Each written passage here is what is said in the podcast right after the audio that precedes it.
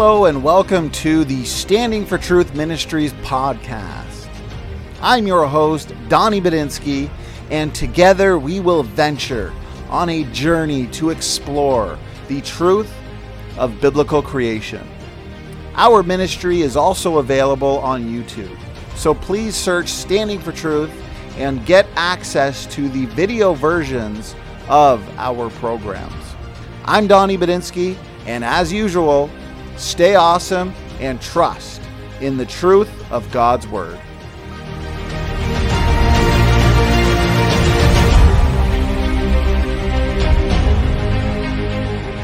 Welcome to Standing for Truth.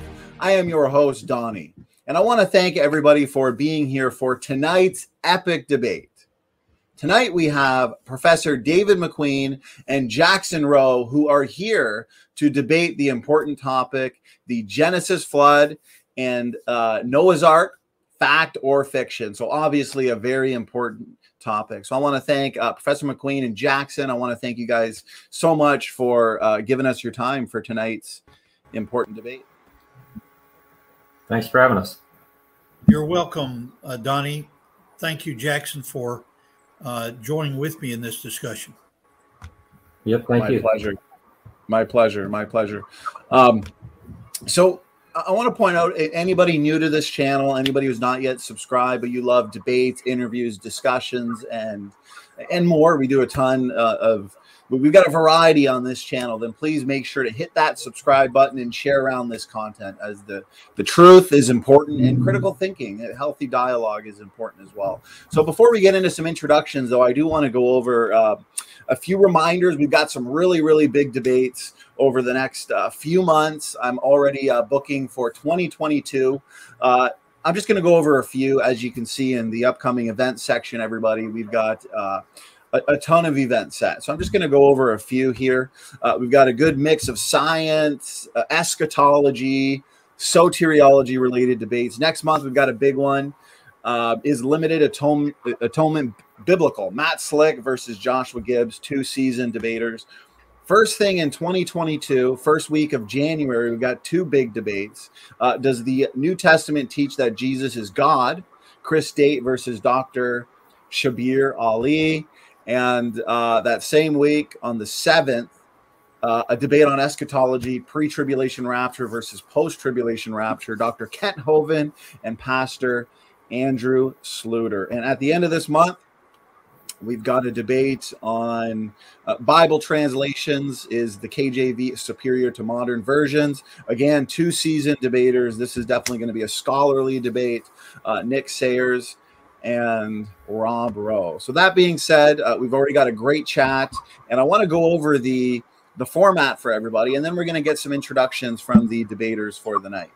So it's going to be a formal debate. We've got uh, 15 minute openings, up to 15 minute openings. Whatever's not used, as we typically do on this channel, we'll just throw into the audience Q and A.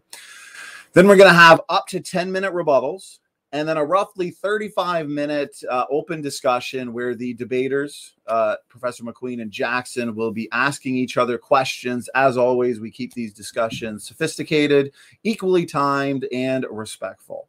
Then we're going to have a five minute closing statement and then an audience Q&A. So this is where we get you guys in the chat involved.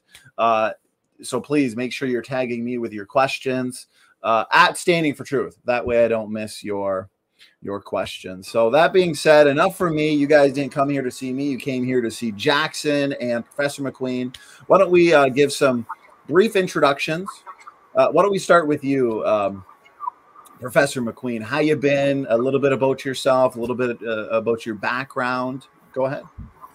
Yeah, thank you very much. Uh, I anticipate that there'll be new people that join our uh, uh, debate tonight. So I am a uh, retired geologist, having worked uh, for the last 50 years on and off uh, in geology, full time and part time. I'm also a, a, uh, former university professor, having taught at uh, Virginia State University, geologist there, uh, teaching also on the West Coast.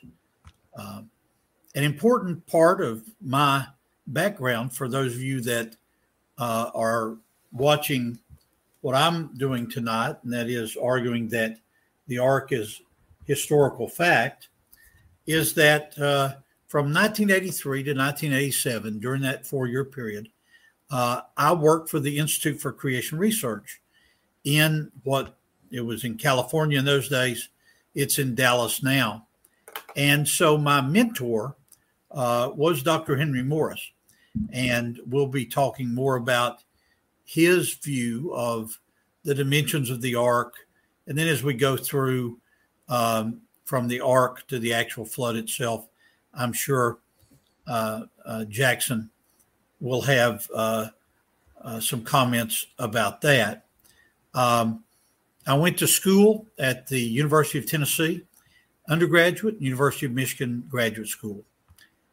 That's enough about me. Uh, let me turn it over to Jackson, please. I appreciate that introduction, Professor McQueen.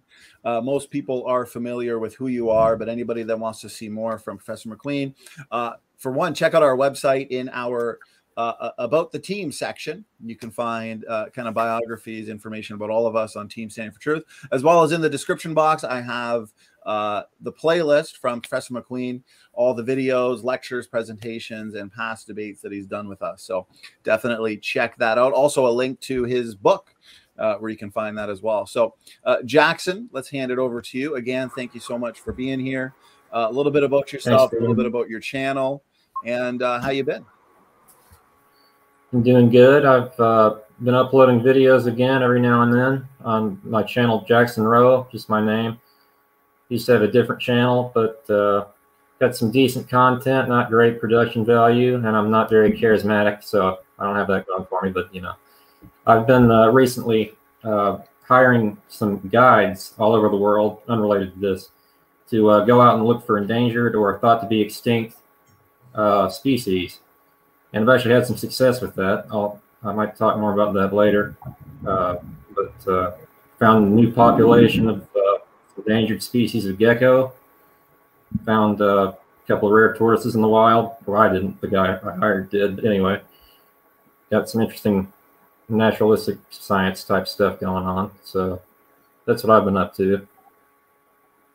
Awesome. Well, I appreciate that uh, Jackson. You've had several debates now. Uh, your channel. Yep. I know you've got a lot of videos dedicated to this topic, which is which is good. You know, we've got two seasoned and knowledgeable uh, debaters here, so it's going to be a ton of fun. The audience already is pumped. I'm pumped. So that being said, why don't we just kind of get right into it then?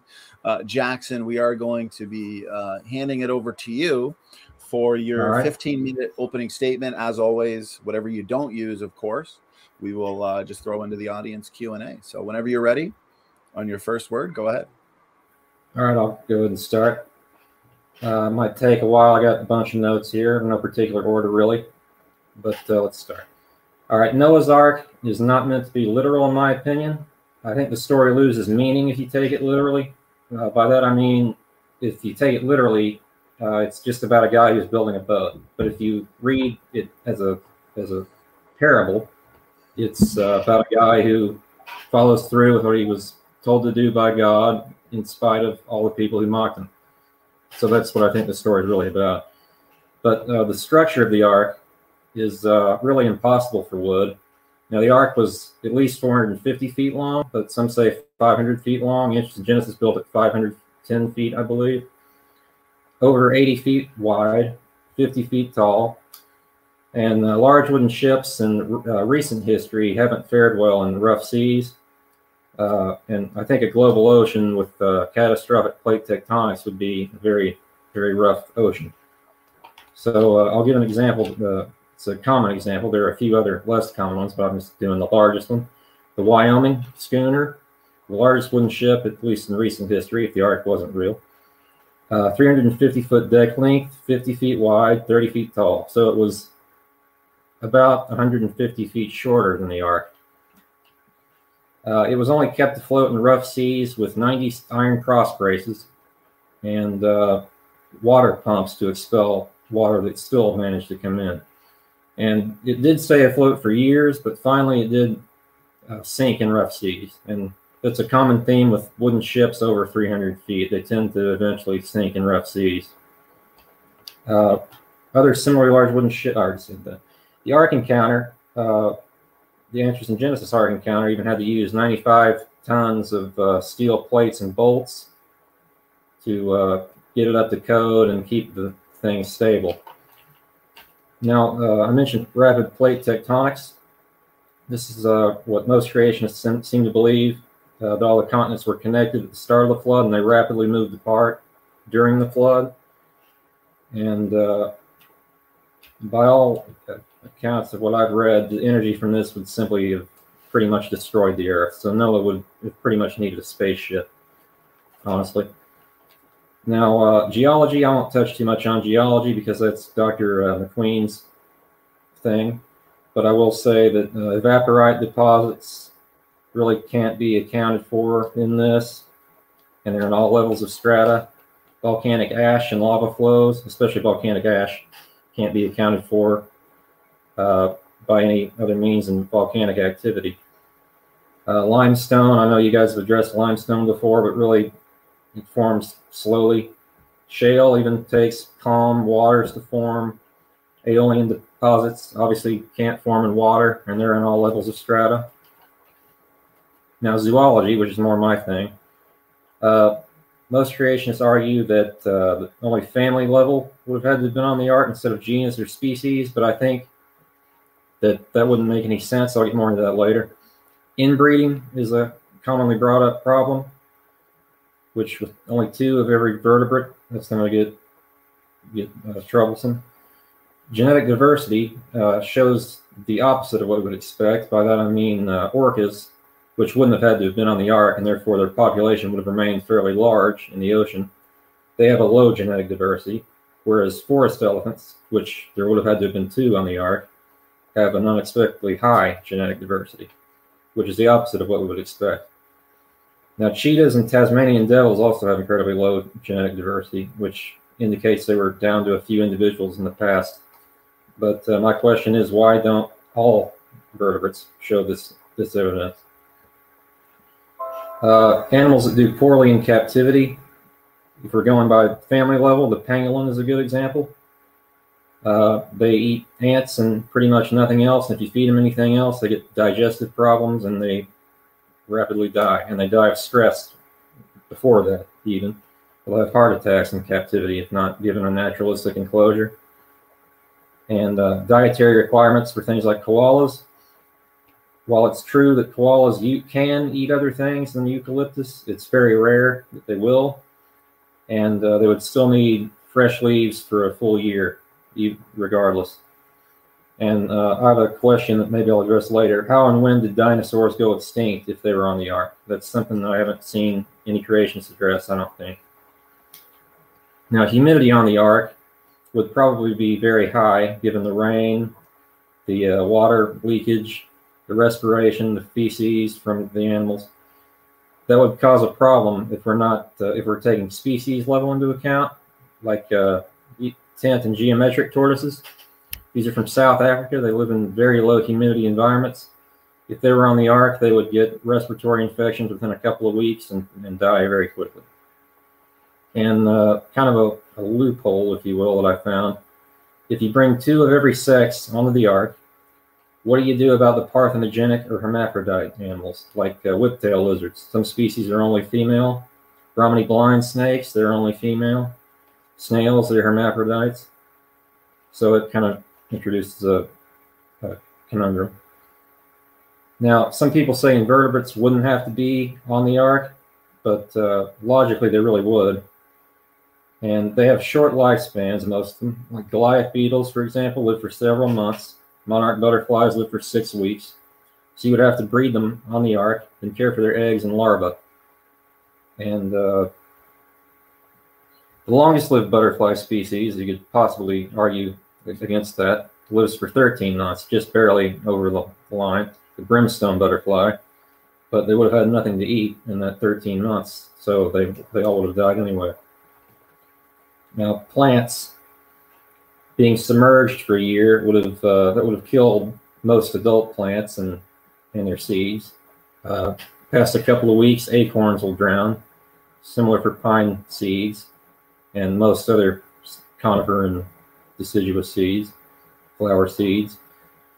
Uh, I can think of uh, a few plants that would do okay. Mangroves, uh, coconut palms, they would probably live, but they would be the dominant plants on Earth after this. Uh, the Parasitaxus usta pine it's from New Caledonia. It's a parasite of only one tree species. It actually doesn't use uh, photosynthesis.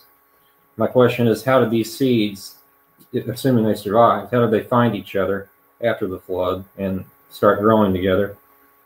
And after that, how did they find each other only on one island? Same goes for the Rafflesia flower, a giant flower. It grows only on the tetrastigma vine. So they would have to find each other after the flood, and that's pretty unlikely. Species distribution also makes no sense if the ark landed in Turkey. Marsupials, that's the most common example given, found mostly in Australia and South America, with one exception here in North America. Uh, lemurs, all found in Madagascar. Do- the dodo bird, found only on the island of Mauritius. Giant tortoises in the Galapagos. The Grand Cayman blue iguana in Grand Cayman. But even at sea, distributions don't make any sense. You would think that all sea turtles would be distributed globally after a global flood, but the Kemp's Ridley sea turtle is uh, distributed in the Gulf of Mexico and on the East Coast only. And the flatback sea turtle is even more restricted with uh, northern Australia, the coast. And right whales are found only in the Atlantic, which is baffling considering they should be in every ocean. Now, the ark took decades to build. According to Answers in Genesis, it's 55 to 75 years, but some give even longer, up, up to 100 years. Uh, wood decays even in dry conditions without upkeep and replacement. The average lifespan for a wooden deck is 10 to 15 years, for example, and wooden ships have a similar lifespan without upkeep and maintenance. So it seems to me that Noah will be replacing wood as fast as he's building the thing. Uh, more zoology just to interrupt the construction. Uh, the pygmy goby fish lives for eight weeks. It's the shortest lived vertebrate on Earth, and they breed in coral reefs, which would have been destroyed by uh, the plate tectonic movement and being submerged too deep. So they would have had nowhere to breed. Breed, so they shouldn't exist today if this flood happened. Now, uh, octopus have a similar problem. Most of them live for six months to a year, so they would have to have somewhere to breed. And given the turbulence and turbidity of the water, they may not ha- have a place to breed. Uh, on the ark, the giant Sunda rat lives for six months, so it would have to be bred on the ark. Labord's chameleon lives for five months, so it would have to be bred and then its eggs incubated on the ark, which would have been very difficult. It's difficult even today. Uh, shrews live for six to 12 months, so they would have to be bred on the ark. Uh, containing some animals on a wooden surface would have caused problems for some species, like elephants. In confined space, they would have developed foot problems or even infections, especially on wood. Uh, same with walruses and sea lions, which are semi-aquatic and couldn't stay at sea for a full year. Uh, chimps and gorillas are escape artists, so in zoos they have to actually weld screws in place, or they'll unscrew them and get out. That's how uh, good they are at escaping. So I'm not sure how you're containing these in, in, a, in an ark.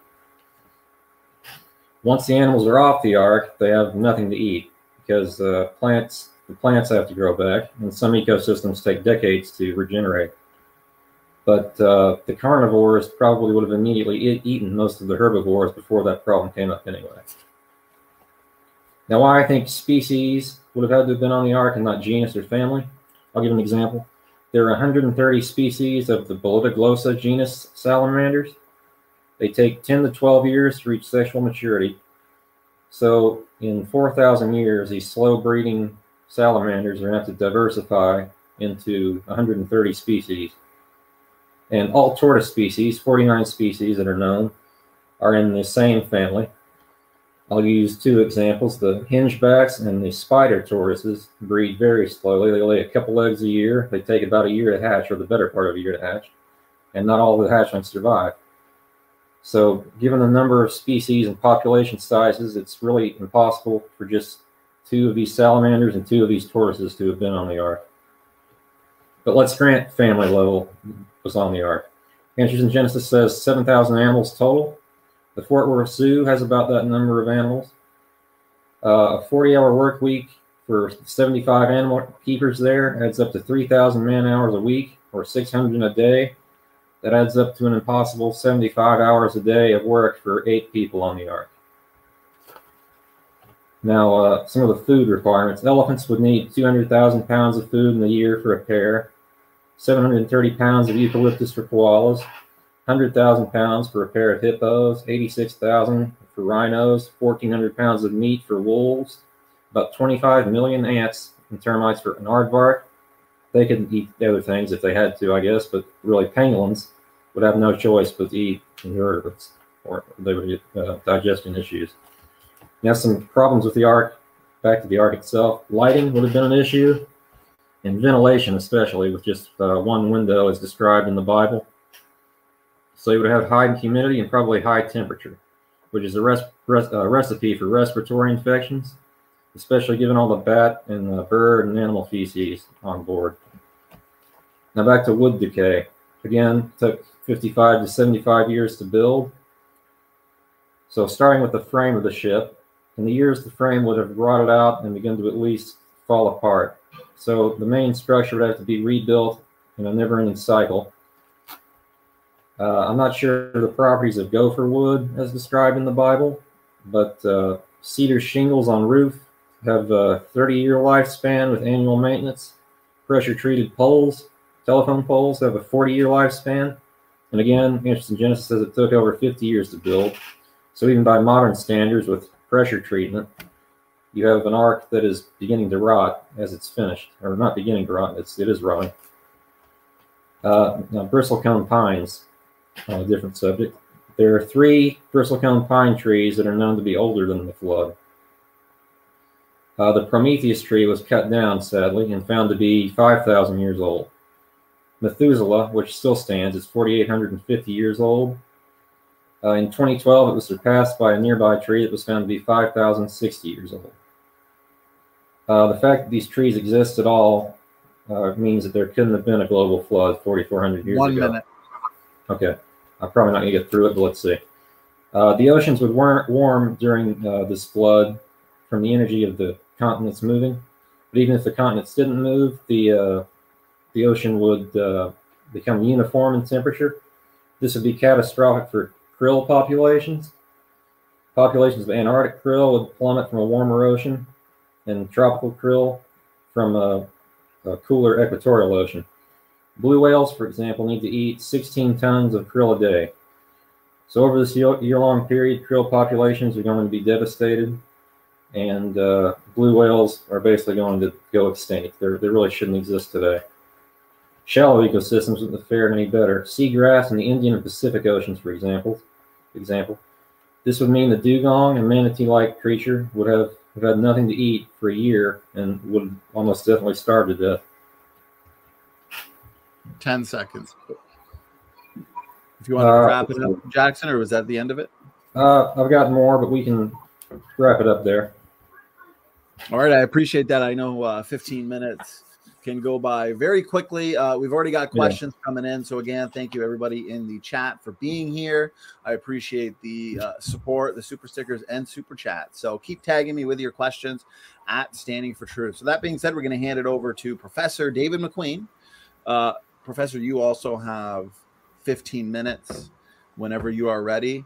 And Okay. if you, and I know there's a couple pictures and a video you want me to share, so you just you, you just cue me. Yes, and I'm good to go.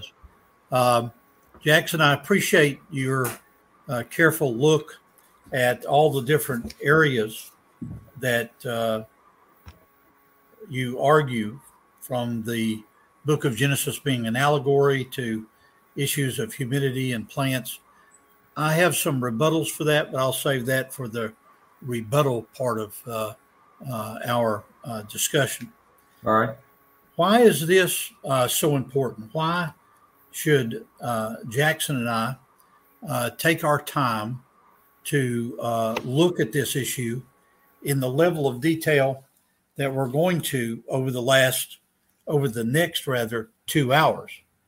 Well, let me suggest uh, a way to think about things uh, regarding this whole debate about Noah's Ark and also Noah's flood, which we may which we may touch on.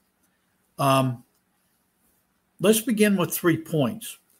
The Bible provides data for us about the ark's dimensions and so forth. History provides data regarding Noah's Ark. For example, the World War II photographs that were taken and eyewitness sightings through the years. And then eyewitness eyewitnesses uh, provide data uh, for the existence and survival of the ark uh, on Mount Ararat.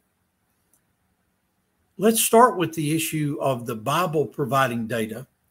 And Jackson, I want you to realize that uh, from my viewpoint, the Bible is a historical record, an inspired um, historical record. And so the argument that many make, oh, uh, McQueen, you and the other young earth creationists, you shouldn't view the Bible as something that provides you uh, data and information because it's not a book of science. Well, it turns out if you go back to historical works like that of Tacitus and other of the Roman historians, they occasionally do talk about science in their book. They talk about genealogies and they talk about many other things. And so the fact that uh, the Bible talks about genealogies and spiritual issues, in addition to what science we can glean from it, uh, that is uh, that's not a good argument. It's certainly not an argument, Jackson, that the Bible is allegorical. The vocabulary of uh, the book of Genesis is not allegorical. Those of you that uh, want to turn with me to Genesis chapter 6, one of the things that I want to argue, I'm interested to Jackson's rebuttal to this, is that the ark, uh, the ark is spoken of in Genesis chapter 6. And in doing so, a tremendous amount of data uh, that I'll use during the rebuttal part um, is given to many of the concerns that uh, uh, that Jackson uh, gave. Now, I'm not going to uh, read except a couple of verses from Genesis chapter six, and I'm going to summarize from there. In Genesis six thirteen, we have the important issue of judgment. The reason Noah's Ark is important is that Noah's Ark is a an example, an, an allegory uh, to the saving grace of the Lord Jesus and the saving grace of God throughout the Old and the New Testaments. So it's not allegorical when God says this. And God said unto Noah, The end of all flesh is come before me, for the earth is filled with violence through them, and behold, I will destroy them with the earth. And then he goes on to give what I consider to be data. I'm not going to read verse by verse, but in 14, it does mention gopher wood. No one knows what gopher wood uh, was. Um, but as a geologist and as someone who studied chemistry, the next sentence there is terribly important. Room shall you make in the ark, and shall pitch it within and without with pitch. Whatever pitch is, whether it's a petroleum related uh, product or whether it is uh, a uh, substance from the trees in the pre-flood world, it provided it provided waterproofing. And so as we look at the data that is talked about in Genesis chapter 6, let's go over it item by item. Gopher wood was used. Rooms were uh, built. Certainly, these rooms, the Hebrew word carries with it the idea of nest, but maybe it wouldn't be a bad thing for a spider monkey to be walking around in the year long flood. So, but it could have been um, encapsulated. so to speak. It was waterproof. We'll return in a moment to the 300 by 50 by 30 cubit size of the of the ark. There was a window up above. Now keep in mind that this window went most of the 300 cubits. Um, and so the uh, argument for ventilation is done away with when you realize, Jackson, that this window was that far. There was one door in the ark which was sealed by God and then opened by Noah a year later. There were three decks, and food was brought on board the ark. Enough food, I would imagine, by God's providence, to sustain the animals uh, in the months after the uh, flood was over. There were two of every kind of living, uh, not living, uh, two of every kind of animal that breathe, and this include insects and so forth. They had to be breathing. And judgment is a clear theme when you talk about uh, the ark, the avoidance of judgment. And so, one thing that I think critics like Jackson uh, overlook is the actual uh, end of uh, uh, Genesis chapter 6 um, and the beginning of chapter 7. And the Lord said unto Noah, Come thou and all thy house into the ark, for thee have I seen righteous before me in this generation. Out of respect for Dr. Henry Morris, who uh, uh, wrote this commentary, I am reading from the King James uh, tonight in our uh, discussion. And so, as I look at this list of items here, including the spiritual side of things, the idea that this was a judgment on a sinful world, and that the ark saved the eight people and the animals from that judgment, I'm going to argue that the Bible provides data. My second point, as an introduction, is that history provides data. If Noah's Ark was as um, symbolic as Jackson has suggested, throughout history, there would not have been sightings of the Ark. Um, I had an opportunity in 2008 to be part of an expedition that had a very specific purpose. Here's my field notebook from going to Turkey in 2008.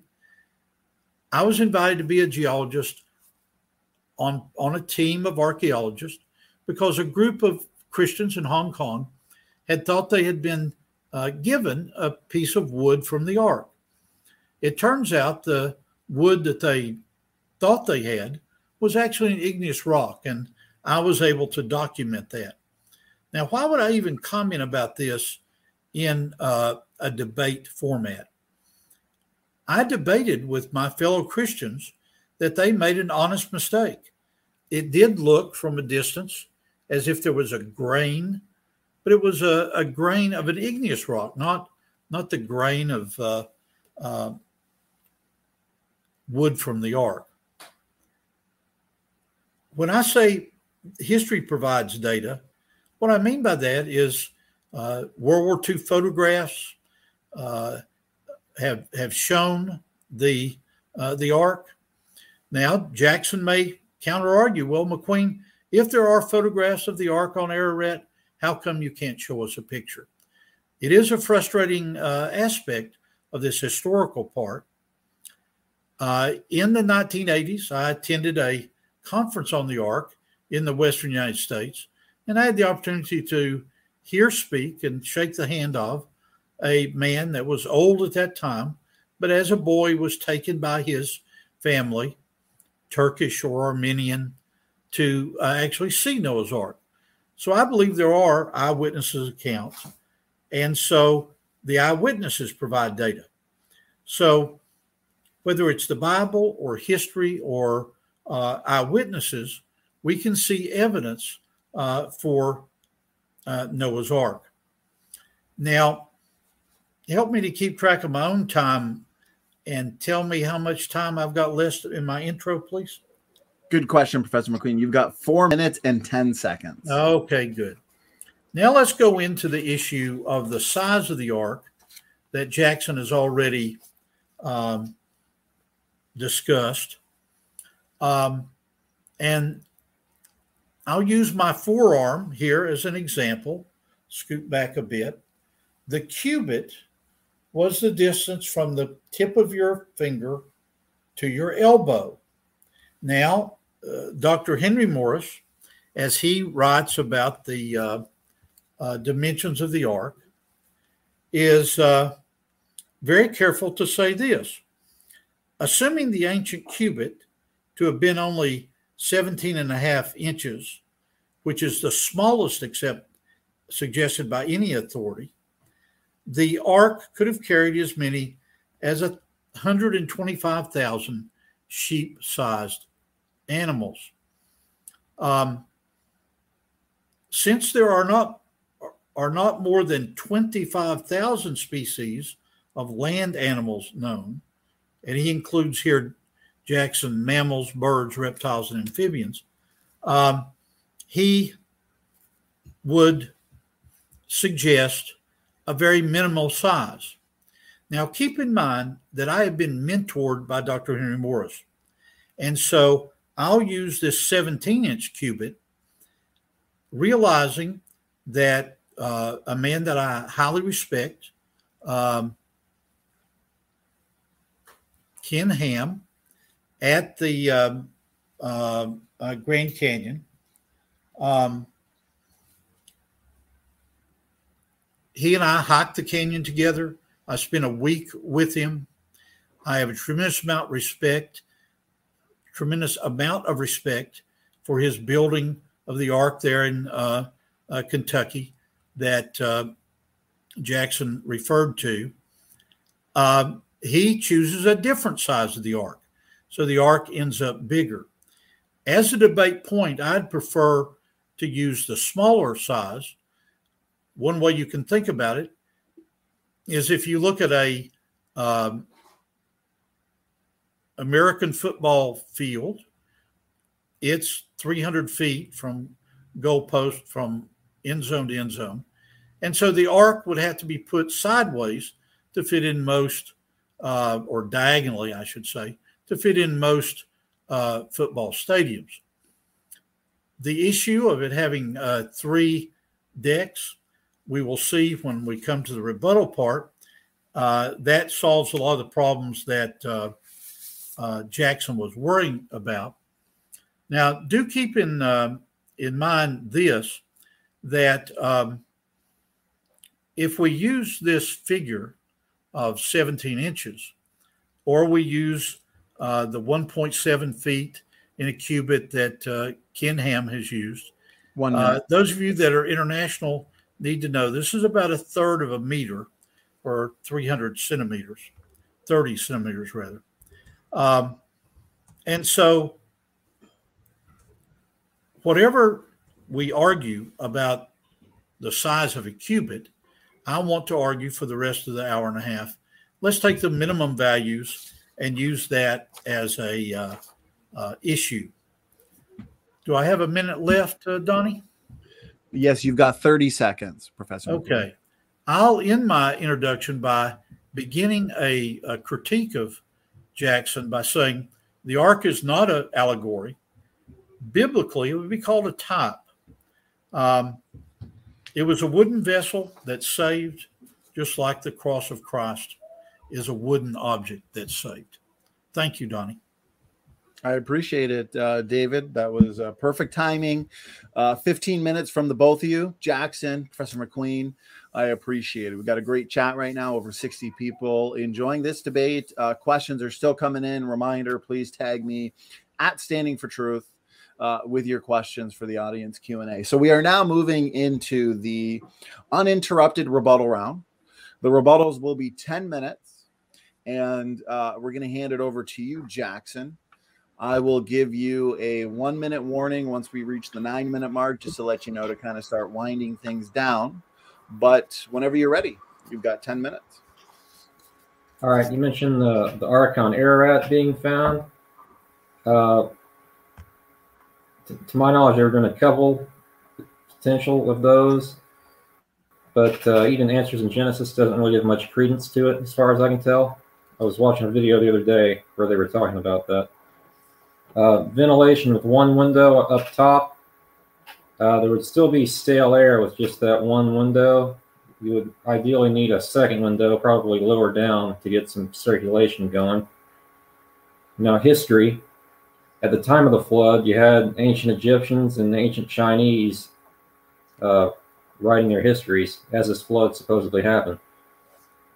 Uh, you said 125,000 animals were on the ark, or could be on the ark, with three decks, but that's probably not taking into account food or water requirements. And then that's just size. You can you can cram every human on Rhode Island. I think I read somewhere, but that wouldn't really be comfortable. Uh, and you're not taking into account specialized animal diets or care requirements. Uh, some animals just aren't going to survive in captivity, even today, like the Indri, the pink fairy armadillo, the pangolin. They're all not going to make it. Uh, now, the Ark Encounter was constructed uh, in a very modern way, obviously, but uh, again, 95 tons of steel plates and bolts, half a million wood screws, uh, cranes. There was really no way they came up with to uh, for an ancient family, well, not that ancient, but ancient, well, yes, ancient, ancient family to uh, build it all, all by themselves. I've heard some people argue that they uh, contracted it out, but that wouldn't make much sense to me because the Bible says everyone was uh, scoffing at them, basically, so I don't know who would work for them. Now, uh, that's what I got on the rebuttal. So I guess I'll just finish some of the points I have left from the opening statement. That's all right. Uh, yes, that's fine. All right. The argument that uh, animal speed or environment explains the order of strata makes no sense, as some people argue. I don't know if uh, uh Dr. McQueen takes that stance, but animals like trilobites and modern sea urchins should be found in the same Cambrian rock, but they're not. Uh, Permian mammal-like reptiles and small mammals today should be found together, but they aren't. And dinosaurs can be much slower than modern mammals or ostriches or anything, but uh, nowhere are they found together. Now, if we grant family and not genus level, uh, here's a group of animals that would do poorly in captivity, as I was saying. The bumblebee bat, which is its own family, the suckerfoot bat, the honey possum, the pangolin, Indriidae lemurs, hummingbirds, penguins, numbats, Central American river turtle, Hoatzin or Hateson, I'm not sure how to pronounce, warty snake, giant salamanders, caecilians, the purple frog, and tarsiers. Just a short list. And reefs like the Great Barrier Reefs would have uh, been destroyed by being submerged or the tectonic plate movement. Now, given growth rates, it would take at least 100,000 years for most reefs to reform and even longer for the Great Barrier Reef. Now, uh, let's see. Uh, that's all I got from, from there for now. So uh, we can turn it over. All right. Well, I appreciate that, uh, Jackson. Um, that's a few minutes there that we can throw into the uh, audience Q and A. So let's hand it over to Professor David McQueen now. Uh, David, you have up to uh, 10 minutes whenever you're ready. Okay, I've got my timer started. Uh, Jackson, I'm troubled by so many of your arguments that I almost don't know where to begin. But uh, let me get my clipboard and begin with your accusation that Noah would have to repair the ark as quickly as he built it.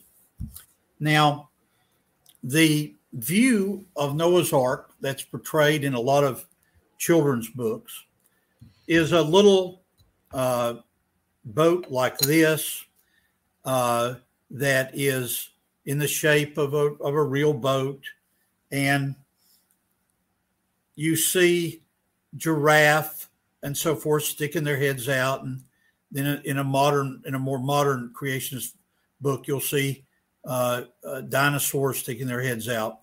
Well, this is a silly uh, way to think about Noah's Ark. Noah's Ark is, as you correctly pointed out, took uh, uh, decades to build. And it was in the shape of a barge, not a boat like I uh, just showed there. So, what is the data we have from the historical book of the Bible? As I showed the data before, uh, I can show it again uh, later on. Here it is. Let's notice the things that present a rebuttal to what you're saying. It was made of wood, but it was waterproofed as it was going. So the pitch, this waterproofing material, whether it's from a tree or whether it's a petroleum product, um, tar, if you will, um, would have gone on the wood as the ark was being built. So, a counter argument, a critique of your viewpoint, Jackson, is that there would have been no need 10 years into it to uh, rebuild the lower deck because um, it would have rotted away. The pitch would have uh, uh, taken care of it. Now, could a vessel the size of Noah's Ark have survived the flood? Uh, Donnie's been kind enough to uh, prepare for me a one minute video that shows the stability of the ark in a very violent uh, aqueous environment, flooding environment. May we show that one minute video now, Donnie? Definitely. Let me um, stop the timer real quick so I can share screen here. Okay, good. And I'll, I'll get the audio for people. Thank you very much. Appreciate this. Watch this, Jackson. I think this might change your mind here.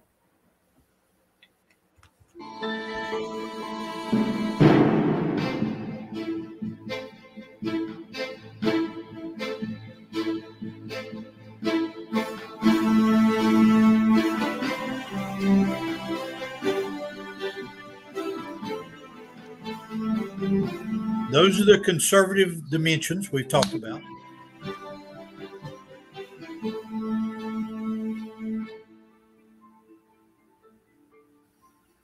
Notice that it did not tip over. In 2014, a group of master students at Leicester University decided to settle the question. They used the biblical measurements to calculate the size of the ark. Then they used the density of the water to figure buoyancy, and from there, determined how much weight the ship could endure before sinking. Their conclusion Noah could have put 70,000 animals on board and the ship would have floated. And what do you know? It floats. Okay, let me uh, continue my uh, rebuttal. And I'm going to write down that number, Jackson, so we can talk about it more. They claim that there might be 70,000 individuals uh, on board uh, the Ark. One of the things that creation science have argued since Dr. Morris began speaking about this in the 1950s is the average size of an animal on board the ark. Even if you take the dinosaur fossils we find and you uh, do an average size of those uh, dinosaur fossils, uh, most dinosaurs are actually uh, quite small. As a matter of fact, uh, truth be told, a lot of these dinosaurs are the size of a rat, not a sheep. Dr. Morris always assumed the average size was a, that of a sheep. Um, but let's go to the other end of the argument. Uh, you know that uh, one of the comments that my opponent made, and let me get down to it here, is uh, the idea of humidity kill, killing uh, many of the insects, geckos, and so forth. Um, since there was water stored on the ark, And uh, one very good thing that Ken Ham's group in Kentucky have done is shown how these cisterns uh, might work on board the ark. Uh, the needed humidity uh, could have been provided by the water that was being moved uh, through the uh, ark uh, to water the animals. So that issue, I believe, goes away. Um, he commented about the lifespan of monarch butterflies and other insects. So, two of each kind of butterfly fluttered in, and he's made a, a good point that we need to discuss whether it was at the genus level or the species level. I think that for my purposes tonight, uh, we'll look at the different genera of animals, butterflies, snails, and so forth. But let's take this one example of the monarch butterfly. Absolutely no problem uh, with these creatures uh, reproducing on board the ark, since we argue that the ark uh, was needed for 12 full months. And so uh, that is not a problem. Dr. Henry Morris, and I'd encourage you to go back and read this, Jackson, if you have not, in the 1961 book, the Whitcomb and Morris book. Dr. Henry Morris got a tremendous amount of help from a botanist named Lambert. And he had done quite a bit of study, actually, about soaking different kinds of seeds in water, which he put in his garage, apparently for a year, and then they would germinate afterwards. So um, that is one counter argument that I would give. Secondly, I think Jackson is falling into the trap of so many people in believing that essentially Noah and his three sons and his wife and the three daughters, the eight people, uh, were foolish or ignorant of many things. I would counter argue that uh, there was genius in ancient man. And as they prepared to take every uh, bit of food that they needed on board the ark, they were careful to, to realize that the kind of food that a certain type of creature would need, like a penguin, for example, would be different than the food that would be needed for a lion or a tiger. Furthermore, they two could minutes. Have taken, say it again. You've got two minutes, Professor McQueen. Thank you, sir. Uh, they could have taken their own seed on, not so much to make bean soup while they were on board the ark, but to plant uh, afterwards. Uh, the seeds that uh, Jackson argued would die or could not produce certain things um, could have been taken by the eight people and their descendants uh, worldwide after the time of the Tower of Babel. Fascinating point that he made about the right whale being only in the Atlantic. Well, as a flood geologist, looking at the rocks that are predominantly in blue, we'll point focus on them. The N stands for Nashville, the uh, C stands for Chicago. These are flood rocks, rocks from the time of the Great Flood. So I certainly believe there was one world, world continent that broke apart uh, during the time of the Great Flood. And so when we look at whales as they are today, the fact that right whales are only found in the Atlantic is a characteristic of the post flood world. It speaks in no way to the conditions in the pre flood world. How much time there, Donnie? Is it close? Yes, you've got 15 seconds. Ah, you take it over, my friend. I appreciate that. I know these uh, rebuttals fly by. Uh, 10 minutes does not feel like 10 minutes. So I appreciate the opening statements and the uh, rebuttals, Jackson and Professor McQueen. Time really flies by. We've got a great chat, some great questions. We have hit the hour mark. Uh, therefore, what we can do is just take a few minute break um, in order to be ready and I guess energized for the discussion portion. We will be asking each other questions. So if uh, uh, if we wanted to do a, a few minute break, yes, and Jackson, I'm looking forward to getting my uh, questions for you, my friend. Uh, could you drop my video and let me take a uh, five minute break here? And Absolutely. I will be back to uh, discuss with my opponent. Take your time. Take your time. Okay, well, while we are on uh, break, since we've got a lot of new people in the chat, what I'll do is just go over a few reminders uh, for everybody.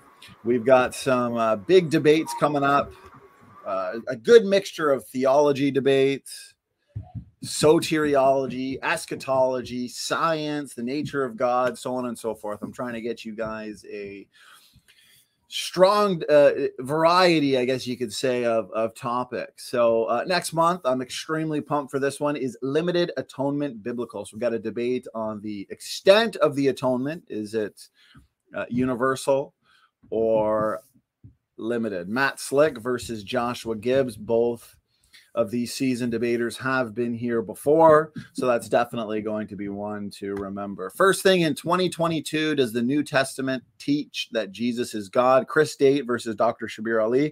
Again, two very, very seasoned debaters. Both Chris and uh, Dr. Ally, Ally are uh, professionals, very scholarly. So that's definitely going to be an epic debate. Uh, closer to the end of this month, we've got another uh, awesome debate here. Was Jesus God and man? Fully God and fully uh, uh, man during uh, his earthly ministry. CJ Cox versus Stanley Terry. We've also got eh, an epic debate on Bible translations and uh, textual criticism.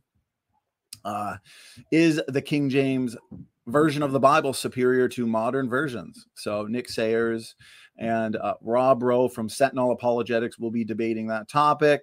The King James only controversy. So that's going to be a ton of fun. We've also got uh, Jackson Roe. Jackson Roe is going to be back here next month for his much anticipated round two with uh, Dr. Kent Hovind. They're going to be debating this time um, the same topic the Genesis flood and uh, Noah's Ark, fact or fiction. Last month they debated is there evidence for human evolution? Tons of great feedback on that debate. I think it's sitting somewhere near uh, 6,000 views already. Again, we've got another uh, awesome uh, nature of God debate in a couple weeks. Is God one or three divine persons? Again, two very seasoned debaters, Stacy Turbeville and Kelly Powers, two debaters who have been debating this topic for years and years and years. That's going to be awesome as well. Uh, check the event section because I've I must have 20, 25 events scheduled there. Uh, so please check that out. Big main event first uh, thing in January. Eschatology, you know, one of uh, my favorite topics, pre trib versus post trib. The rapture debate, Kent Hovind and Pastor Andrew Sluter. So that's definitely going to be a ton of fun as well. So that being said, guys, uh, please make sure you are tagging me with your questions. We are going to be having an audience Q and A. Um, the format for tonight has been 15 minute openings, 10 minute rebuttals, which we just concluded. We're now going to be moving into the roughly 35 to 40 minutes discussion portion where Jackson and uh, David will be asking each other questions pertaining to the topic. Uh, during the openings and rebuttals, a, a, ton of interesting points worthy of uh, discussion, in depth discussion, I would say. Uh, so, definitely, this discussion is going to be one to remember. Then, we're going to have five minute closing statements and an audience Q&A. Uh, we always have good audience Q&As here. So, yeah, make sure you are tagging me. So that being said, uh, we are just going to be on break for another couple minutes, and we'll see you in a minute. And we are back, Professor McQueen. To go. Good to see you, Jackson. Good to see you as well. Okay, so uh, as I said, we're moving into the discussion portion. Uh, we like to keep it as equally timed as possible, of course, sticking to one topic at a time. I will be watching um, the time. I'll keep you guys posted on that. If I need to jump in at any point, I will. Uh, but that being said, let's jump right into it. Uh, Jackson, Professor McQueen, The floor Yeah. is yours. You know, since Jackson is Right. about the age of my own sons, I'll let him go first. Ask me a question, my friend. All right. Let's see. Uh, you mentioned monarch butterflies breeding on the ark. Uh, so Noah would have had to grown milkweed. Is that correct? If uh, the modern monarch butterfly does indeed eat um milkweed, then growing milkweed in soil that he brought on board the ark uh, during that 12 month period, I don't think would have been a problem. Now, of course, he could have brought on board live plants. And again, uh, I go back, Jackson, to the fact that the Bible is a historical record. And in uh, the passage that I referred to, uh, if you want to go back and reread uh, Genesis chapter 6, he very specifically uh, instructed Noah to bring on board the food that would was be needed. Now, in most of my de- debates in the past, my opponents have talked about lions and tigers and dinosaurs and so forth. So I very much appreciate you bringing up the issue of insects uh, Yeah. because it's an area that I don't think uh, a lot of my creation science buddies have spent a lot of time in. But I will counter argue that uh, when you deal with something like how the uh, insects might have lived, uh, how snails uh, and other uh, creatures uh, might have lived, I think that if we give Noah the credit of decades to think about it, and the fact that God was leading him.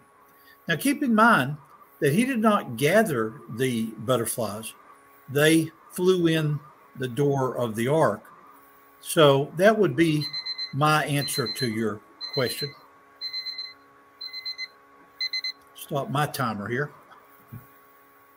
Okay. Uh, may I, Donnie, go on to my question for Jackson? Absolutely. Go ahead. Um, when you have presented this argument about um, the humidity requirements for the different uh, creatures on board the ark, are you aware that some of the modern uh, depictions, if you will, uh, of the ark as and I went to my workshop and brought a piece of wood to uh, show. Now, what I need to do before our next debate is actually cut this thing in the ratio of 300 to 30 to show uh, its stability. Um, Donnie, would you mind pulling up that PowerPoint slide that shows how the ark is at the middle of comfort and stability? Donnie? And I'll keep on talking until you pull it up there. So, my question for you, um, uh, Jackson, is the again here it gives you a sense of the size of it, uh, and I'm arguing that it's even shorter than 500 feet. But the next slide, Donnie. Yeah, here's a very interesting thing if you look at the dimensions of the ark, it finds a balance between stability, strength, and comfort. Jackson, how would you counter argue that diagram? Go ahead and drop it so we can see his face. Well, I wouldn't necessarily argue against the fact that it's uh, not proportioned correctly. I'm, I'm just saying that a, uh, a wooden structure, 400 to 500 feet long, depending on what interpretation of a cubit you're, you're taking, would be a very unstable structure. Not necessarily the shape, but the uh, the material it's made out of. If it was a Okay, steel ship, um, I would say it's fine. Well, let me build on that. Um, does it influence you at all that the uh, ark was waterproofed both inside and out? See, when I have talked about this in the past, and I've been studying this for 50 years, I've always emphasized the fact that it was waterproofed on the outside. Let's call this the outside part of the of the ark in order to keep it waterproof from the waters of the flood. And then inside it was uh, uh, waterproof in order to preserve it uh, through the thousands of years until Marco Polo and other people saw it in the mountains of Ararat. But our discussion has opened my mind to another possibility. Perhaps another reason that it was made waterproof inside and out, or especially if it was a tarry substance, it would keep it from rotting, uh, which you presented as one of your critiques. What do you think of that idea? Uh, could be that it, the tar would keep it from rotting, but the uh, the oceans would be so turbulent and the ark so large that I don't think any amount of waterproofing is going to keep the thing together. Uh, you know, well, the, catastrophic well, plate let me, tectonics. let me counter argue that. Uh, the video that I showed that showed the model of the ark being stable as those waves were passing through, doesn't that provide a reasonable explanation for how the ark could have withstood uh, the violence of the great flood? Well, it can show that it wouldn't capsize, but it would still be thrown around quite a bit and flexed back and forth in these waves, being such a huge structure. Okay. And you have brought up a very a very good point. From from my viewpoint as a uh, geologist who's also a Christian, a young Earth creationist, when I go back to um, the uh, actual historical account uh, from um, the book of Genesis, I come over to words like this. Um, and in Genesis, whoops, I'm looking for Genesis 8 1. Find it here. Um, and the waters prevailed upon the earth 150 days. And, and God remembered Noah and every living thing, all the cattle that was with him on the ark, and God made a wind to pass over the earth and so forth. Now, it's not as if God forgot Noah, but the word, the Hebrew word remembered there, is that God was fulfilling his promise. So, Jackson, when you argue that the violence of the flood would have caused a problem in tearing the ark apart, I go back to the fact that this was a actual event where the creator of the universe watched over Noah and uh, the uh, members of the the members of his family and the uh, creatures on board the ark, um, and preserve them uh, in the same way that God provided salvation to me and all the rest of the Christians that have ever lived and believers, Old Testament believers, not in what you call an allegory, but an actual an account of God's loving grace going through the 6,000 years of our Earth history. Will you even admit as a logical possibility that a creator watched over the ark during the violence of the flood? Well, that would really be the only explanation uh, as to how the ark could have stayed together, I, I think. But I, I, don't believe it's a literal story. No. no. Let's let's go back to a uh, uh, an argument that you've given about um, the dinosaurs on board the ark. And let me use two of my models from my grandchildren. First, the knight in shining armor riding on horseback.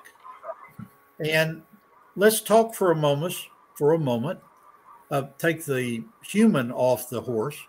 So the genus of horses, as I recall, Jackson, is Equus. And so how many different kinds of horses would need to be on the ark uh, when uh, they came to Noah?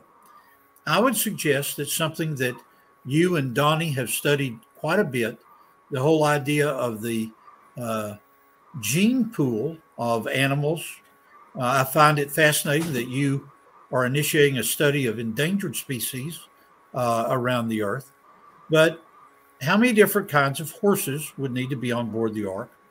I would argue that you'd only need a male and a female because, in the same way that you can take a dog with a very extensive gene pool and breed from that dog over uh, a uh, very sm- short period of time everything from the huge horses that pull the beer wagon all the way down to the Shetland ponies of Scotland. Uh, you could breed that uh, in the time after the flood. What is your thinking, Jackson, about the number of animals, just from the standpoint of your interest in biology, there would need to be uh, types, kinds uh, on the ark? Would he have needed 20 different kinds of horses, 20 different kinds of uh, triceratops? What's your thinking about that? Well, in most cases, I think you would need the species level because, as I illustrated with the Bolitoglossa salamanders, they have such a slow reproductive rate, and then they have to diverge into 130 species over the course of 4,000 years, and that's from uh, a genus, not even the family, which most creationists argue was the level on the ark. They're Yeah. uh, plethodontid salamanders, so that's uh, a whole different problem, and they breed Well, I- slowly. Those of you that are watching this debate may have walked into the room thinking that uh, nothing that I say would change Jackson's mind tonight, or that nothing that he says would change my mind. Now, as far as Noah's Ark being factual, you'd be right. And concerning Jackson, nothing that I say tonight would immediately uh, turn in, turn him into a uh, fundamental Sunday school teacher this coming Sunday. But I am, Jackson, uh, showing you the respect of writing down this salamander issue. Give me that example again of how long it takes for that particular salamander to speciate. Uh, they reach sexual maturity at 10 to 12 years, and there are 132 species, I think. Okay, what's the name of the salamander? Bolitoglossa is the genus. Uh, spell it for me. Uh, I would have to look. Well, well, just what letter does it begin with? B, Bolitoglossa. Okay. I have a buddy locally who's uh, did did a lot of work on salamanders. Goes to the um, he goes to the Great Smoky Mountains, flipping over rocks looking for salamanders. I will ask him this question about these 132 species. My thinking, one thing you need to know about me, Jackson, is that over the years I've taught college uh, and high school biology. So, from what I know, whatever salamander kind was taken on board the ark could have, in the years uh, uh, since the ark, the thousands of years, uh, developed 132 species. Uh, even with this 10 to 12 year maturity issue that you brought up, um, I don't see that as a huge problem. Now, critique what I just said. Am I missing something here? Well, I'll give you another example of the tortoises, which are uh, even slower to breed. They uh, many of them reach maturity at 20 years. They lay some of them lay only a couple eggs in a year, and of those eggs that hatch, only not even 50% probably survive to adulthood. And some of these tortoises are num- are originally numbered in the millions. So Okay, let me let me comment about that, uh, and I'll use uh, a Bible word, a theological word, and that is the idea of providence. Uh, God providentially brought the kinds of tortoises to the um, ark that could, in the post-flood time, end up being the kinds of tortoises that Darwin found on the Galapagos Islands. I know you've been there and have seen them with your own eyes. Yeah. Um, let me challenge you with another uh, issue that I that I find fascinating, and that's the issue of dinosaurs on board the Ark. Most will recognize uh, this dinosaur uh, from uh, uh, your study, the Stegosaurus. These plates here are examples of the intelligent design of the creature to provide ways to dissipate heat. But let's talk about the ones of these that, that came on board. If you go to the kind of charts that uh, children love to color in, and you look at Stegosaurus, which is on this side, let me get a size from the other side of my chart here.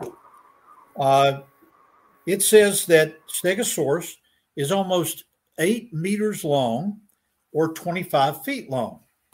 Now, let's approach this in two ways. And Jackson, I'd like your reaction to it. If what we're saying is true, uh, here you've got a creature that may be seven meters long, two of them. Would there have been enough room on board the ark? And the answer, I believe, is yes. Uh, a creation scientist named John Woodmorappe has done a feasibility, feasibility study on the ark, and this is available at the websites. Uh, I have talked with John Woodmorappe's real name is John Peczkis. He studied this out in, in Chicago for many years. What Peczkis points out is that uh, you could do all the different animals, the food, the water, and everything, and have at least a third of the ark uh, left over. And so, if we deal with adult uh, stegosauruses, uh, there'd still be room. But let's look at it another way. What if God, as He brought the creatures to the eight people, brought them simpler children and adolescents to deal with? As a father of four, I've raised four human adolescents, and I know that would be tough on board the ark. But what about juvenile and and um, and uh, uh, I won't use the word baby because they couldn't very well walk there, but juvenile dinosaurs as an answer to the size problem. Do you find that that rings through? That that rings true, Jackson? Well, uh, the problem with that is uh, they can tell from sauropod uh, humerus bones, I believe, the approximate growth rate. And yes. within a year, they're getting pretty big and they're consuming a lot of food. So I think there's still a problem with that. The counter argument that Dr. Henry, Henry Morris began using in the 1950s and certainly through the 60s was the uh, counter argument of hibernation. Almost every uh, creature that breathes air uh, can enter a hibernation period. Even uh, the most uh, biologically challenged uh, people that are watching this debate know about bears hibernating and their metabolism slows down and so forth. And so I would think, whether we're talking about horses or dinosaurs, that the issue of hibernation might be a way to uh, be a partial explanation of how eight people could have tended this many people, this many animals. The argument that you gave last hour about the number of people that it would take to um, a, in a modern zoo to handle these creatures. Um, I think that that's not a good argument because, again, uh, as you correctly point out, it's foolish to think that they had to work 40 hours in a 24 hour day. Does the idea of hibernation ring true to you, Jackson? Well, to force all animals to go into hibernation at once would be a supernatural explanation. So, I mean, without again, that, there's not there's not much. And again, to... from from my viewpoint, a supernatural explanation is not problematic. I'm, I'm taking too much. Uh, time. Uh, Jackson, go ahead and ask me a question, and then we'll come to Right. this axis deer here in a minute. Uh, you're all right. Let me see. Uh, you mentioned penguins. Yes. Uh, well, the, the penguins have a, a new problem. Even if they were hibernating, they would probably overheat. Uh, even equatorial penguins, the, the Galapagos penguins, Yes. most heat tolerant of all of the penguins. Uh, they compensate for that by having the water being incredibly cold.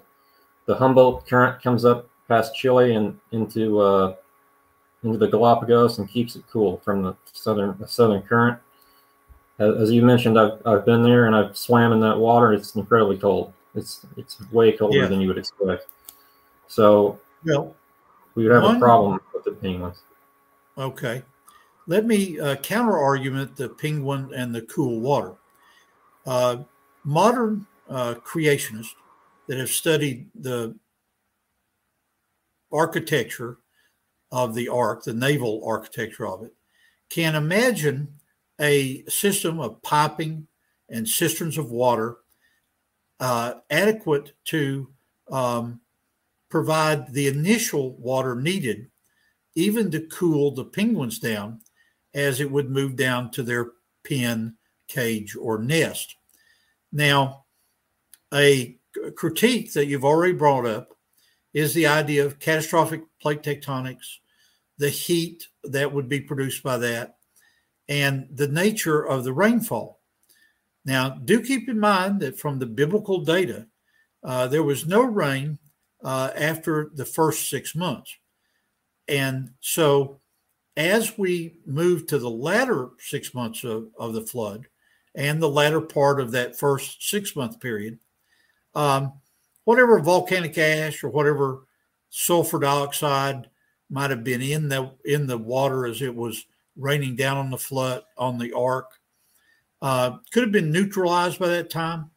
So there's no lack of water to provide uh, water for uh, the people and the animal on board the ark to to drink, uh, or to cool down the penguins that you're making reference to. Let me post an idea to you, Jackson, and see how you would think of it. Uh, one of uh, my friends locally uh, grows deer. Now, this is an axis deer skull that I have here and, and horns and so forth. Um, the white-tailed deer is most common in the southern United States and is the common deer that is hunted. Uh, he has studied or he collects the DNA from all these different uh, type of deer. But what I want to emphasize are the horns on this thing. Uh, do you think that it would be awkward for uh, uh, Noah and the seven others to have to deal with an animal as it might be uh, even a juvenile that would have what are called spikes here as people hunt them, uh, or a full sized axis deer? Once again, with the size of the ark, I see no problem with an adult deer walking on board the ark with his wife, his female. Uh, but again, if we allow uh, God to speak the truth, that there are two of each kind, two of each genus, as I've said, he could have brought on board or instructed to go to the ark um, uh, a deer that were juveniles. Um, as you think about the counter arguments that I've given about the ark being big enough for all these creatures, you think that's a um, reasonable uh, idea, Jackson? Well, I think they would be crammed in pretty tight. Uh, but uh, Well, yeah, I would. I'm- Sorry, I'm go sorry, ahead. I, I would immediately disagree with the idea of being crammed in pretty tight. Um, this fellow, uh, John Woodmorappe, um uh, Jan have you read his several hundred page book called the feasibility study for Noah's Ark? No, I haven't read that. I probably should have. That'd be a good book for you to pick up because he points out in there uh, an actual disagreement with uh, Dr. Henry Morris regarding several things. Uh, he disagrees with Dr. Morris. For example, Dr. Morris uh, calculated that there might have been as many as a billion people alive at the beginning of the Great Flood. Peczkis uh, thought that the number really should be 100 million. But one thing that we might want to discuss uh, when, and do I understand, Donnie, we're close to when the audience may ask us questions? How close are we to that time break? We've got about 10 minutes. Okay. Uh, maybe we'll discuss that then. Um, one question that that I want to uh, uh, uh pose to Jackson is a um, biological question about the death of animals, whether animals or men float or sink. We'll save that for uh, the next round. Jackson, you want to bring an additional item up for me, please? Yes, it, it's kind of related to that. Uh, why do we not find uh, trilobites and sea urchins in the same strata? Do you think? Okay, let me use my map behind me here uh, as an example. Again, the N, and maybe if you made it full screen, the audience could see it better, uh, Donnie. Uh, the N is Nashville, Tennessee, Chicago, Mississippi River is here. Um, the yellow rocks in this area are post flood rocks.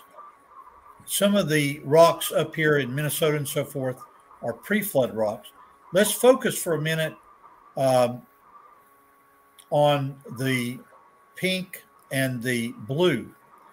Um, the blue rocks uh, are rocks that contain coal measures uh, the coal seams in America.